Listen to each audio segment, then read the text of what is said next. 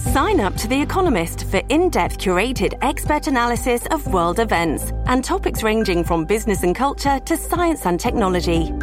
You'll get the weekly digital edition, online only articles, curated newsletters on politics, the markets, science, culture, and China, and full access to The Economist Podcast Plus. The Economist is independent journalism for independent thinking. Go to economist.com and get your first month free. You're listening to a flash briefing from MLive with your host, Jessica Shepard. This is Michigan News from MLive for Groundhog Day, Tuesday, February 2nd, and I'm Jessica Shepard. Michigan passes the 1 million mark on COVID 19 vaccine shots. Retro Michigan license plates could make a comeback, and Michigan's Woody the Woodchuck has a prediction for the length of winter. Seven weeks into its COVID 19 vaccination program, Michigan has passed the million mark on number of doses administered.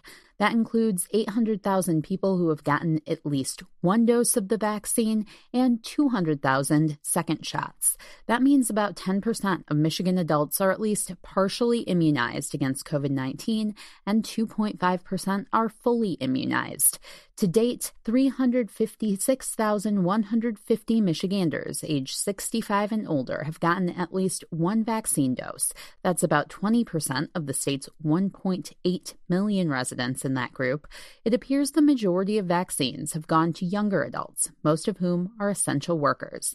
In the past week, Michigan administered an average of 31,000 doses a day, well below the 50,000 daily target set by Governor Gretchen Whitmer. Whitmer and others have said they could do many more vaccinations per day if the state had more vaccine supplies.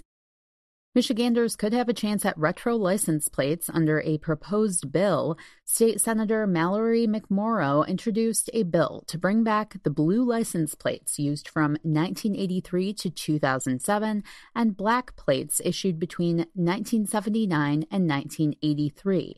The plates would be available to Michigan drivers for a $100 fee. Funds from the nostalgic plates would go to the state's transportation fund and used for Michigan roads, according to a release from McMorrow's office. In 2014, California's legislature passed a bill offering a nostalgic black license plate. Released in 2015, it became the most popular specialty plate, generating millions for state budget shortfalls, McMorrow said. McMorrow's bill was previously introduced but did not have a hearing due to COVID 19. It had broad bipartisan support, she said. The bill will have to pass the Michigan Senate and House and is currently in the Transportation and Infrastructure Committee. Much to the disappointment of many, Woody the Woodchuck took just a small stroll outside her habitat before ducking back inside and predicting six more weeks of winter on Tuesday.